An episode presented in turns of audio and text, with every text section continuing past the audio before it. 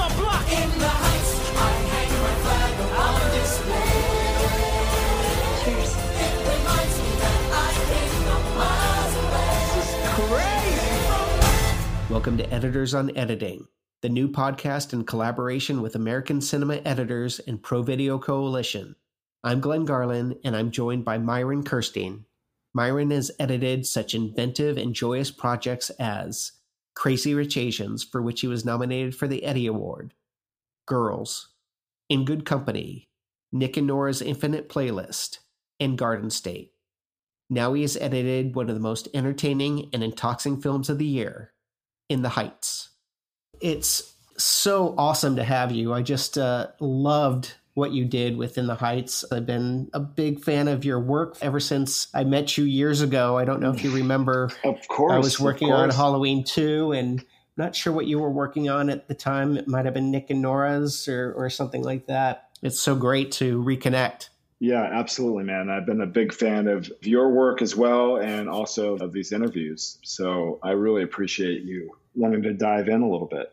Watching this movie, it must have been a huge labor of love, but also just a daunting task.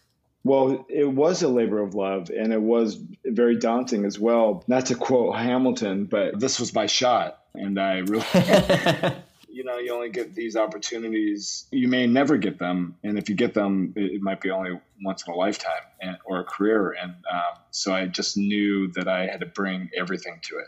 Every ounce of my being, whatever skill sets I had developed over the last 20 years, I had to pour it all into this film. hmm Well, you could see it. You could totally see it. When you mention Hamilton, it's funny because I, I love that little callback that you guys did with the hold music. we were watching it, my wife and I and my daughter, and suddenly we all sort of like looked at each other like, wait, is that Hamilton? Yeah, it was Careless Whisper for the longest time. and uh, it always played really well in uh, friends and family screenings. But then Lynn really had this philosophy that he wanted all the music to have some kind of reference to itself, whether it be songs that have been cut out of the film or just remixes of the songs that are in there. But then this was one nod to Hamilton that he wanted to play with. And as soon as we put it in, we knew it was going to work. I just didn't know how long it would take for people to get the joke. It's really subtle. You can miss it in a heartbeat. so. exactly. It- it's pretty subtle because it, it ended, and then we all like looked at each other. and We're like, wait a second. so, how did you and John Chu end up working together? well, I was a fan of John from his Step Up movies and Never Say Never. And long story short, I basically got wind that my buddy Brad Simpson from 20 years ago, he was producing this movie. And that And was said- for Crazy Rich Asians, correct? Yes. And I guess I made an impression. I had a Skype interview with him, and he was already in Malaysia prepping. And then next thing I knew, I was flying down to Malaysia and Singapore and working with him. It seemed like there was such great chemistry between you two right from the get go because you watch Crazy Rich Asians and there's just a great rapport between the director and the editor, and that you guys were really having fun thinking outside of the box and things like that. Yeah, I think that's really the key for me. I really enjoy immensely working with him. We just have so much fun together.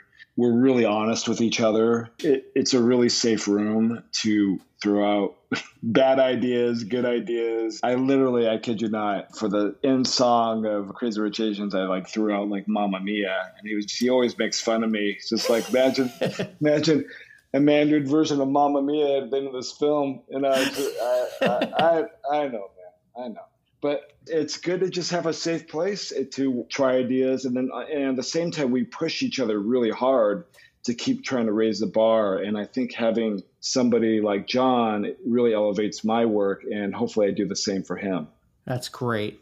When you say a safe room, it, it makes a huge difference because if you don't feel safe to be able to play, then you're not giving your best to the film. And it's so important to feel like you could say any stupid, crazy thing and maybe it's not going to work, but maybe it's going to be genius. Yeah, and I often find like even the things that fail as ideas lead to something else that usually works. It just leads you to interesting paths to just be open to the possibilities. And uh, Mhm. anyways, I just I love working with him so much, and of course to then work on something like in the Heights where there's so many ways you could skin a cat here. So to be able to play in the sandbox together, it's just great. it really felt like you guys were thinking out of the box. And you could see that John has a huge respect for you too. I heard him describe you as having such humanity. And I feel like that's one of the greatest compliments you can give an editor because one of the most important parts of the editorial process is finding each character's humanity. And the fact that he described you that way, I just think is really wonderful and special. he really knows how to get to me. You know, when he brought me in for pre-production, it was about a week before we started shooting. He brought me up to his apartment and he showed me rehearsal footage and he played it for me and I just started crying. And he was like, "It's really interesting your reaction to that." He's like, "That's a very similar reaction that we all had when we did the table read." And he's Hmm. like, "We we have to remember that feeling." And I was like, yeah, that's that is our beacon right there. It's like emotion, like connecting to this material and a deeper, you know, finding humanity in this. So that's the thing I'm going to listen to. That's the kernels I'm going to find to make this film special. this is a celebration of the old Hollywood musicals, but done in a much more grounded and real way, where you guys are dealing with very modern issues of family and identity and culture and grounding it. That's the really tough balance and achieving that tone. And I thought that you guys struck that perfectly. Thank you. The idea of keeping it grounded was the other beacon for us, in which we're like, well, this is a real neighborhood, even though they're singing, like, let's treat it like dialogue. Let's treat the music like it's just part of the neighborhood. Let's treat the coffee maker to provide part of the rhythm of the music. Even with the magical realism touches, we wanted to keep them just real enough that you believe it. Yeah, I mean, I saw that you were doing things where the chairs in the salon were moving to particular instrumental beats, waxing the eyebrows. You were really playing with doing these things on the beat, but then also trying to keep it grounded, especially whenever there wasn't uh, a song. I don't always know what the plan is. So when I when, when the footage is coming at me, I'm like, oh my god, there's the choreography in the background is going to some instrument that I didn't even like pick up because it's embedded in the tracks, or somebody being turned around in a chair, or the nails clicking in the background in the salon. Like it's all part of the layers of this thing. Is that all planned out in advance, or was some of that stuff being found in the editing room with you and John? both and some was really planned and some of it was just like let's carve it around the music it's etc there's always like a master plan and then you get into the edits it could be something else Sure. and then you're like okay how do we reappropriate this footage something like No Me Diga with salon like there was a lot of choreography for the whole thing it was just a matter of like balancing the right elements because i could cut to any one thing and that salon sort of like a 96,000 or Carnaval del Barrio. Any given moment, there's something great going on. So it's, it's just a matter of picking and choosing and building and not getting too lost in it. Well, tell me about that because how did you keep it all straight and not get overwhelmed? You know, the footage just, there's a lot of it. How did you go about attacking these musical numbers? I tried to approach it like I was cutting any other scene, to be honest with you. I literally would watch it dailies and just let it wash over me. And sometimes I would have a notepad or I, would, I have a little database that I just take notes, but I wouldn't even put locators on the footage. You know, I would just be an audience member and just take it all in. And then after that, it's literally like pulling painstakingly selects and just building the number over time. And something like the opening number was shot over the course of almost the entire production. In fact, the community chorus stuff, we used to have stock footage in there for months and months and months because John didn't have enough time to shoot that material. So it was just a matter of slowly cutting these numbers in sections and not getting too overwhelmed by the, the sheer amount of footage on any given part of a musical number and just break it down in almost like mini scenes for myself and just chisel away. Um, so it almost sounds like you would cut the musical numbers many, many different times as you got new footage, and you Totally. just sort of, I'll throw this onto track two or track three or track four. I don't do a lot of layers, funny enough, but I do have these gigantic select reels where I can kind of sift through it again. For some reason, I just really like going from beginning to end and not have too many layers. I like a really clean timeline. but I often would just break things down, like say something like 96,000, which has a lot of different sections. I'd li- literally like break it down into like 10 different sections. And then I would make select roles that just apply to different sections. And then I'm going to have a miscellaneous selects role that can go anywhere in the number. Today I'm going to work on the synchronized swimming section, or I'm going to do Correct. the, the walk and talk in the street. Yep, exactly. And I did that because I also had the next day's dailies always coming in, and it was just impossible to like keep up. So it just allowed me to work on a smaller scene, then I could work on a bigger section of a musical number, and then if John asked me like, I really need you to like cut together a scene because I think I might be missing a shot, or I might think that whatever I saw the day before, like something's off with the coverage.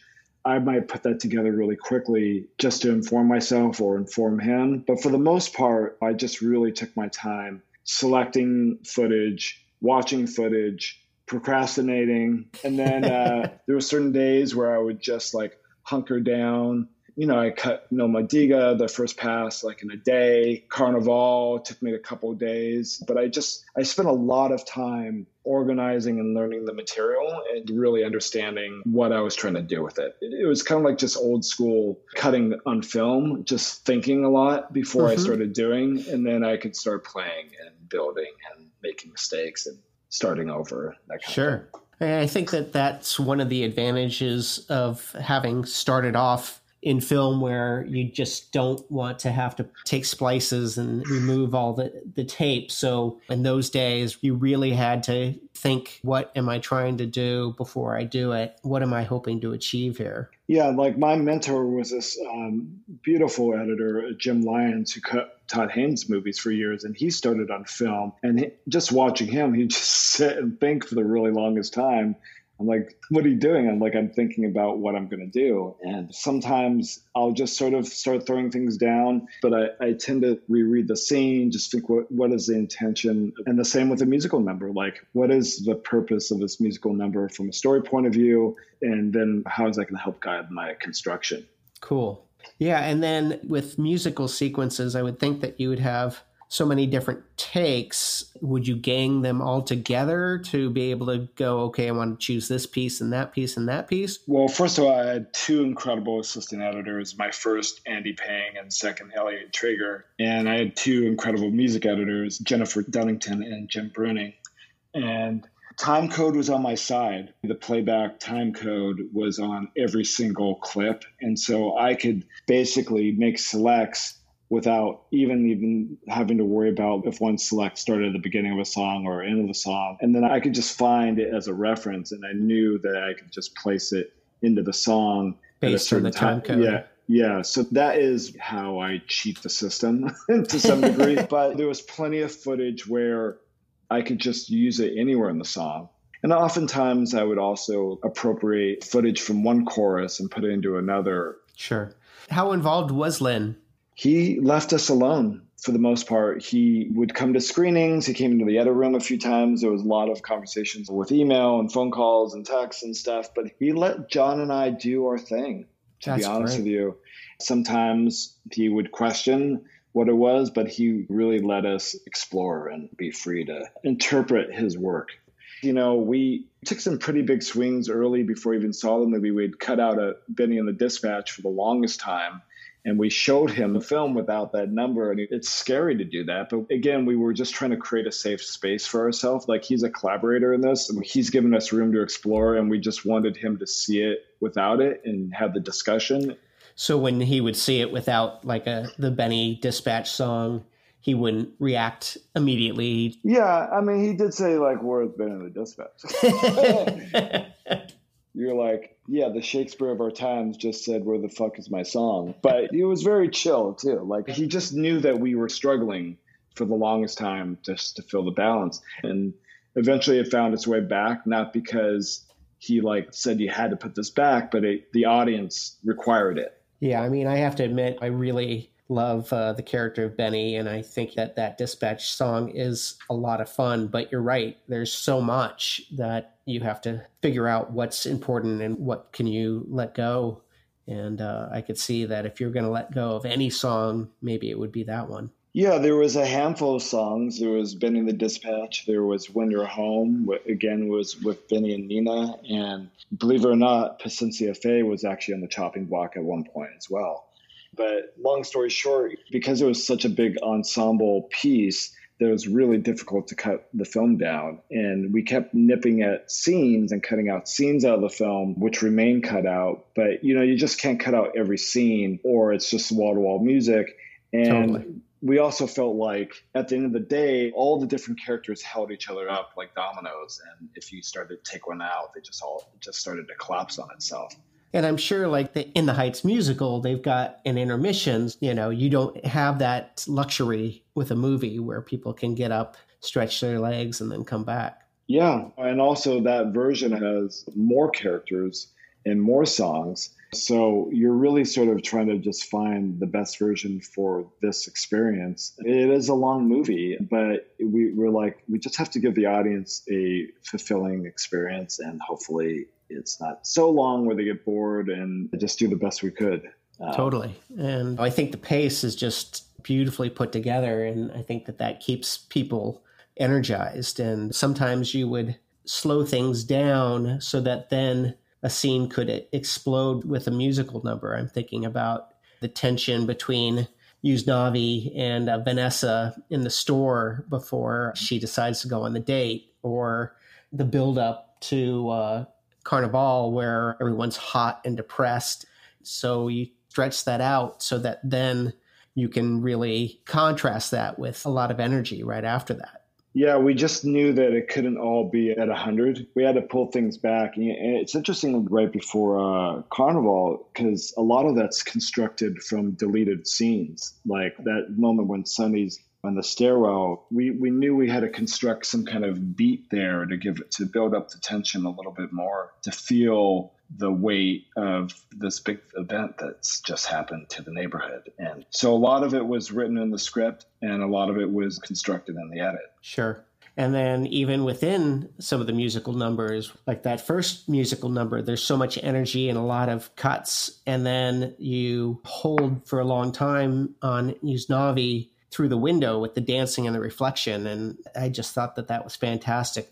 You just give us a chance to sort of catch our breath and observe this really interesting juxtaposition of him singing through the window. Yeah, and John is just a master of like designing these moments, these breaths within the sequence, and whether it's holding a long time on a shot or like having a musical number like Champagne, which is just a oner there's no edits in that entire number. Or stopping the music on the dime and then just having a scene play out and then restart it again. I just loved playing with all that because we were basically creating breaths but also grounding it at the same time.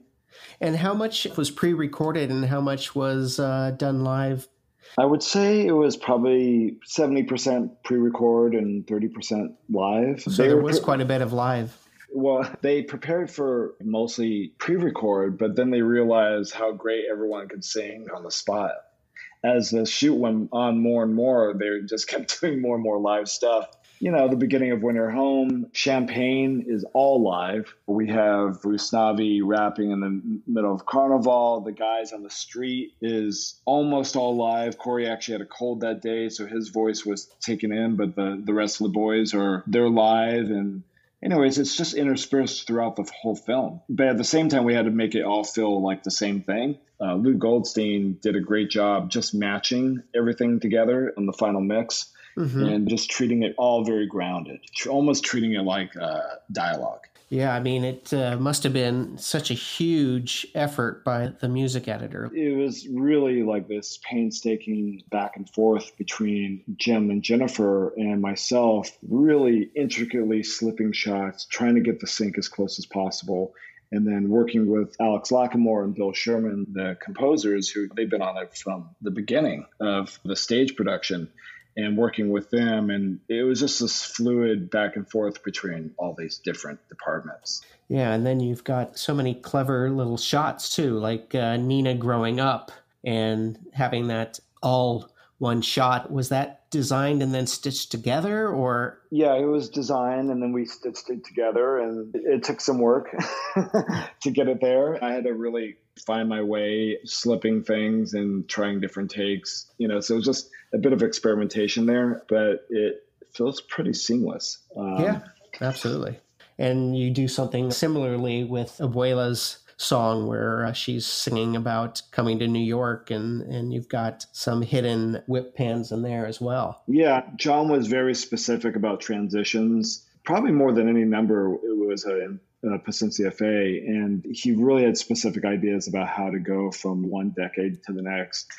What's interesting about that number is that it was actually designed for earlier in the film, and it wasn't working at all. So much so that we thought we were going to cut it out of the film. People Hmm. were really giving it low marks. And we're like, how can this be? It's so beautifully shot, the emotions there, but it just felt it was it was happening before ninety six thousand, and it just felt like dead weight. And I had suggested to John weeks in that we might be able to move this musical number to be where it is now. And I'll try not to spoil the reason why I, decided to move it, but John wasn't ready at that point. So I think it was months later where we were still screening the movie for like friends and family that it was still getting poor marks. And we were hanging out with the producers and he pitched the idea, gave me some credit, thank God. But at the same time, I had no idea if it was going to work. And in fact, I was talking to John today and he said, Do you remember that we went back and we put it in the cut? It wasn't finessed yet, but we showed it to the assistants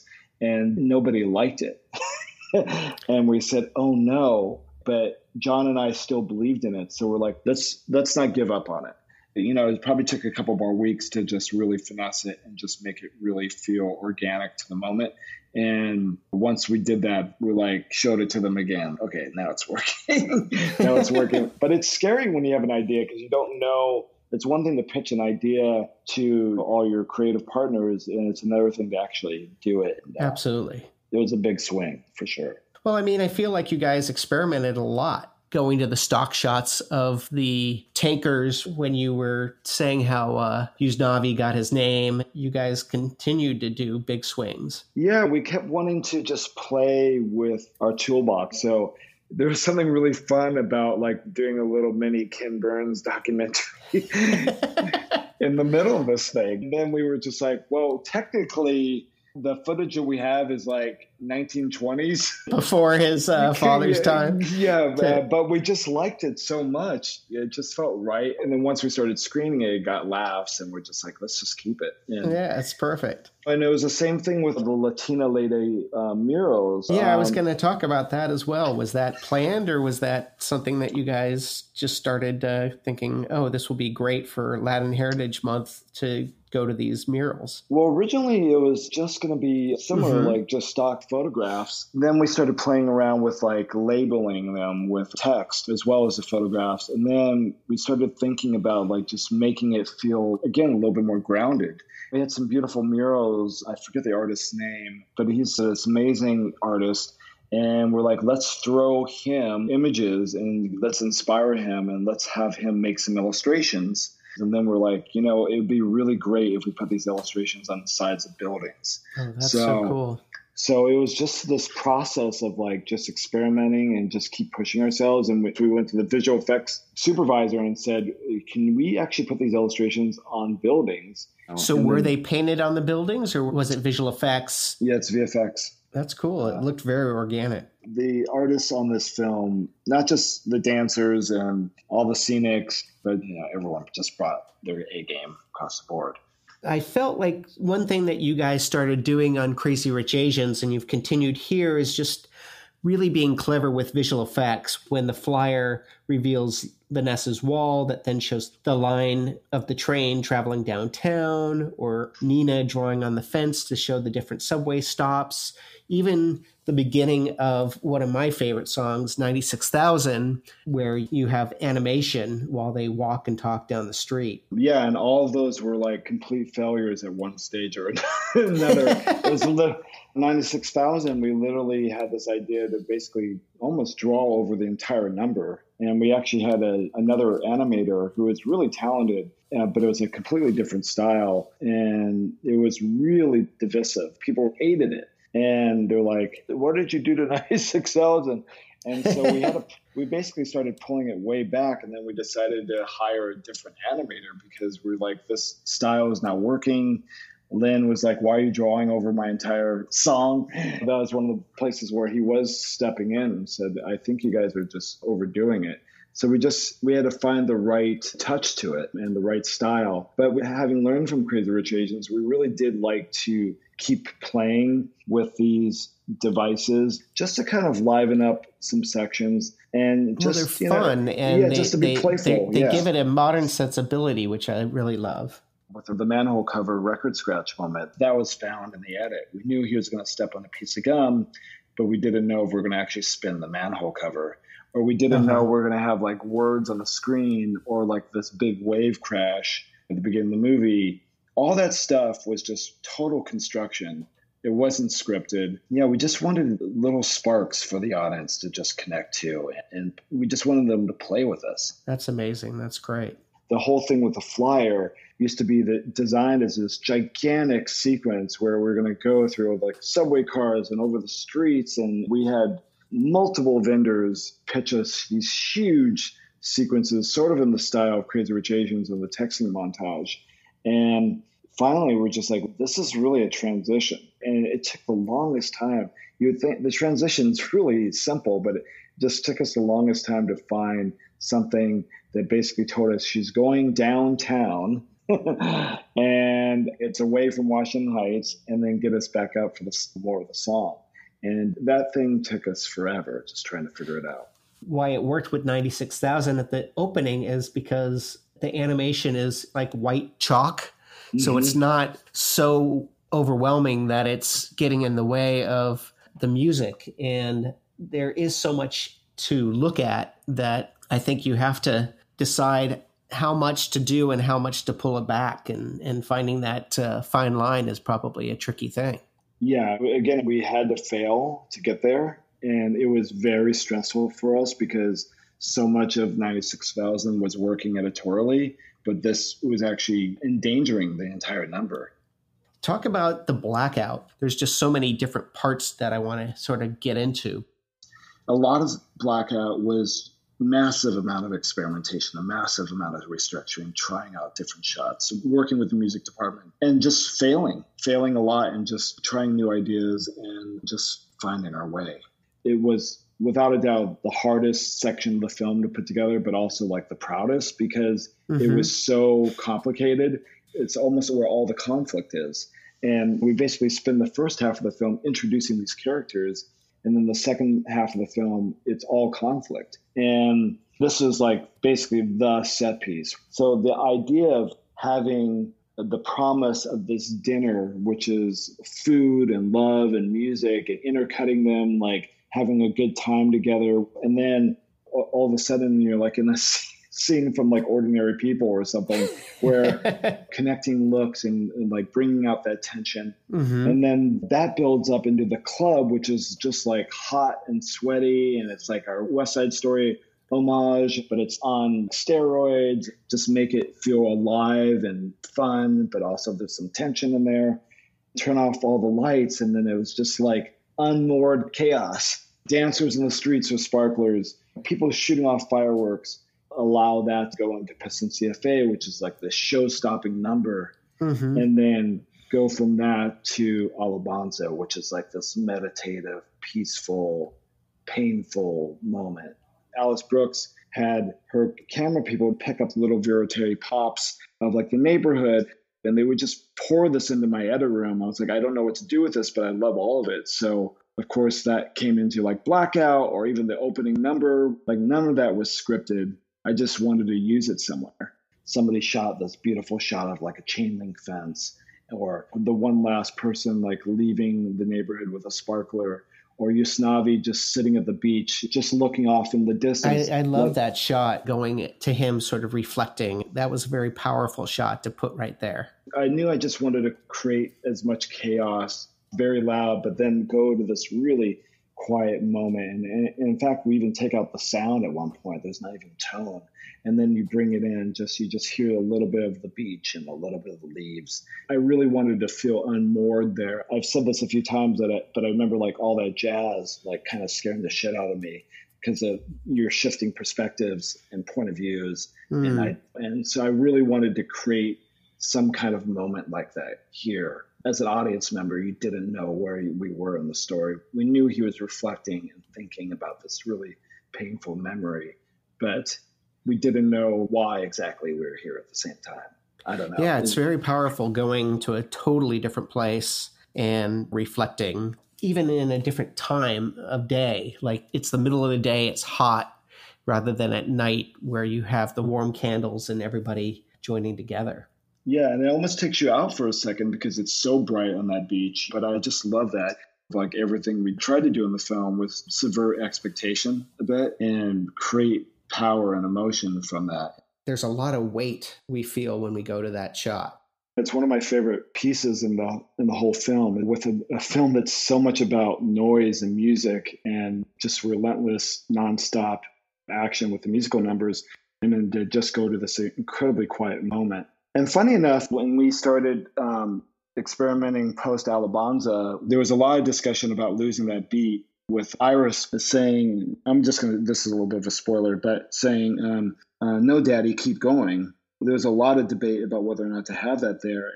Again, It's I, interesting because I didn't notice it, and both my daughter and my wife go, "Of course, that's his daughter." And I think when they said that, it really struck them, and they're like, "Oh, wait, okay."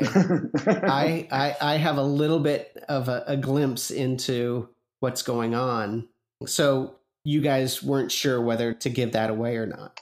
Well, yeah, there was a real debate. Even Tommy Kail, who directed the original stage production and also one of the brain trusts for Fosse Verdon, he didn't have many notes, but I think he just really thought we should reveal it at the bodega later. In the, and I was like, I had a really strong opinion about it. I was like, I understand where you're coming from, but first of all, it doesn't feel like that big of a reveal in the bodega, just the way um, it was shot and constructed.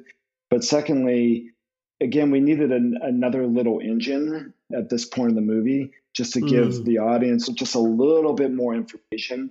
It's a very meditative moment. We just needed anything to just kind of like restart, reset. And also, I like the question. There, he's like, "Should we take a break?" And he's kind of like asking the audience, "Like, are you ready Mhm. to keep going? We've gone through a journey here. Like, are you ready for it to go on the other side? Because we still have a little bit of a way to go."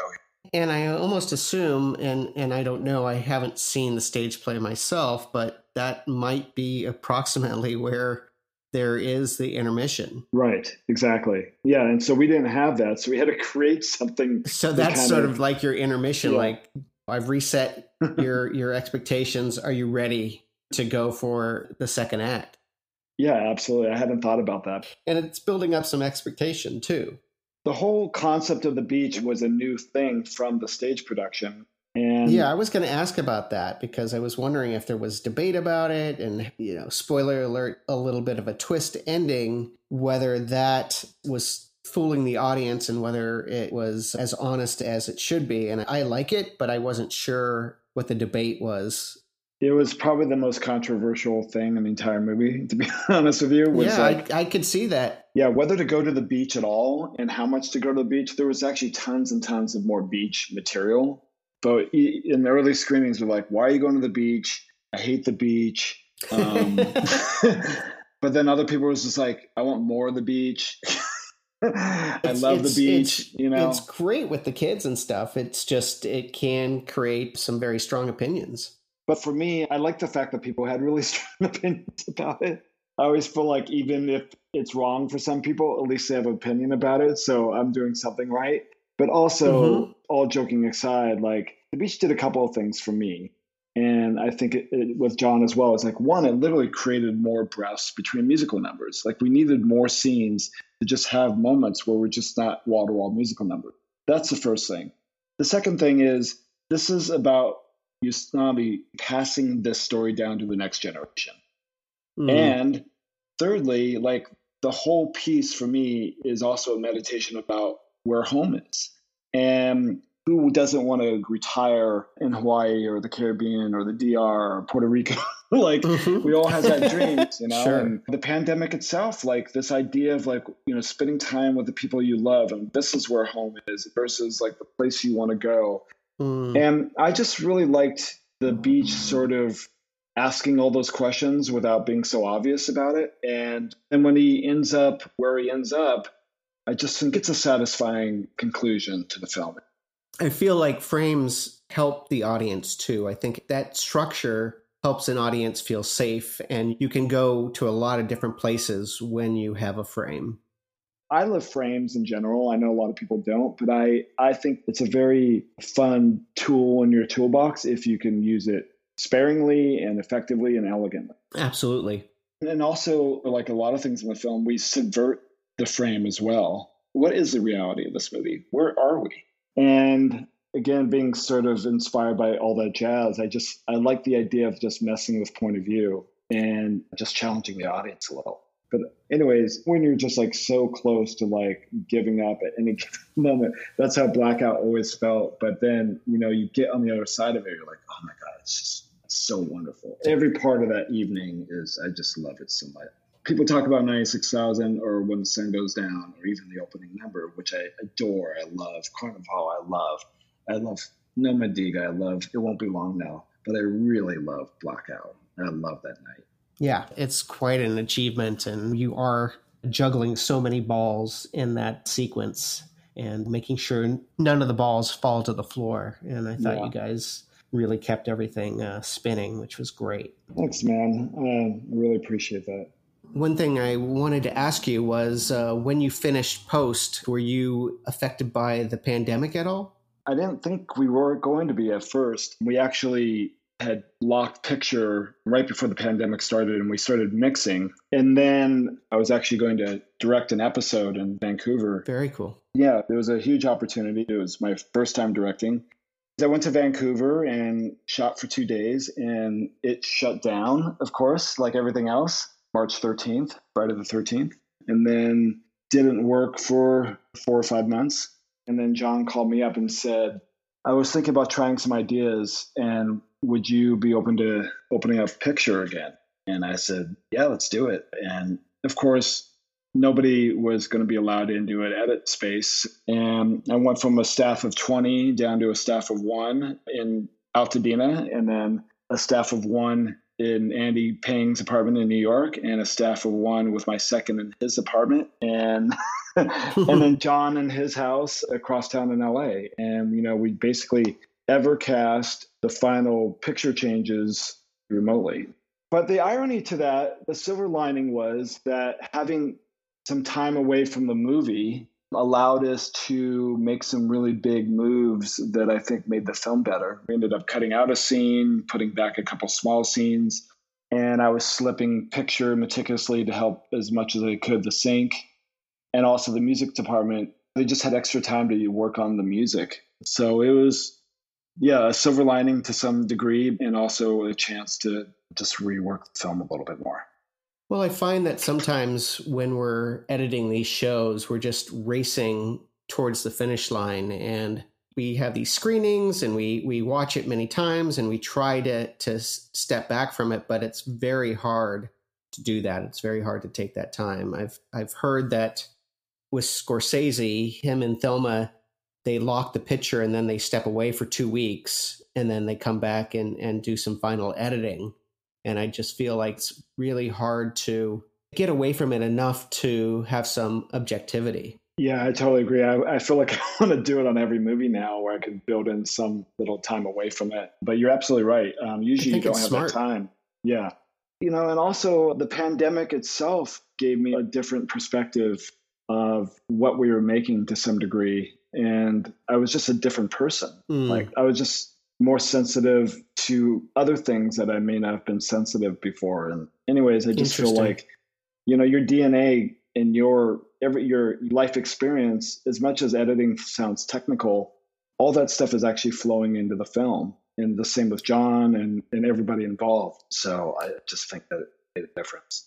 Absolutely. I think that people have the misconception that it is a very technical craft, but it's not the tools, it's all the emotion and all the subtext and what the characters are thinking and feeling. That's what editing is really about. It's it's about story. It's not really about the mechanics of the Avid or Premiere or Final Cut. They're all different automobiles that will get you from point A to point B the same way. It's just uh, they're tools. Yep, absolutely. Did all the actors do all their singing and dancing, or were there doubles? There wasn't one single double. Everybody did their own dancing. Everybody Wow. did their own singing. Yeah, it's amazing when you have every single one of your leads in the cast or a triple threat and you're just trying to find the right pieces to just heighten what they're already doing. You know, there were some choices that were protecting the actors, but not many. Wow. I love the scene where Nina and Benny dance on the building.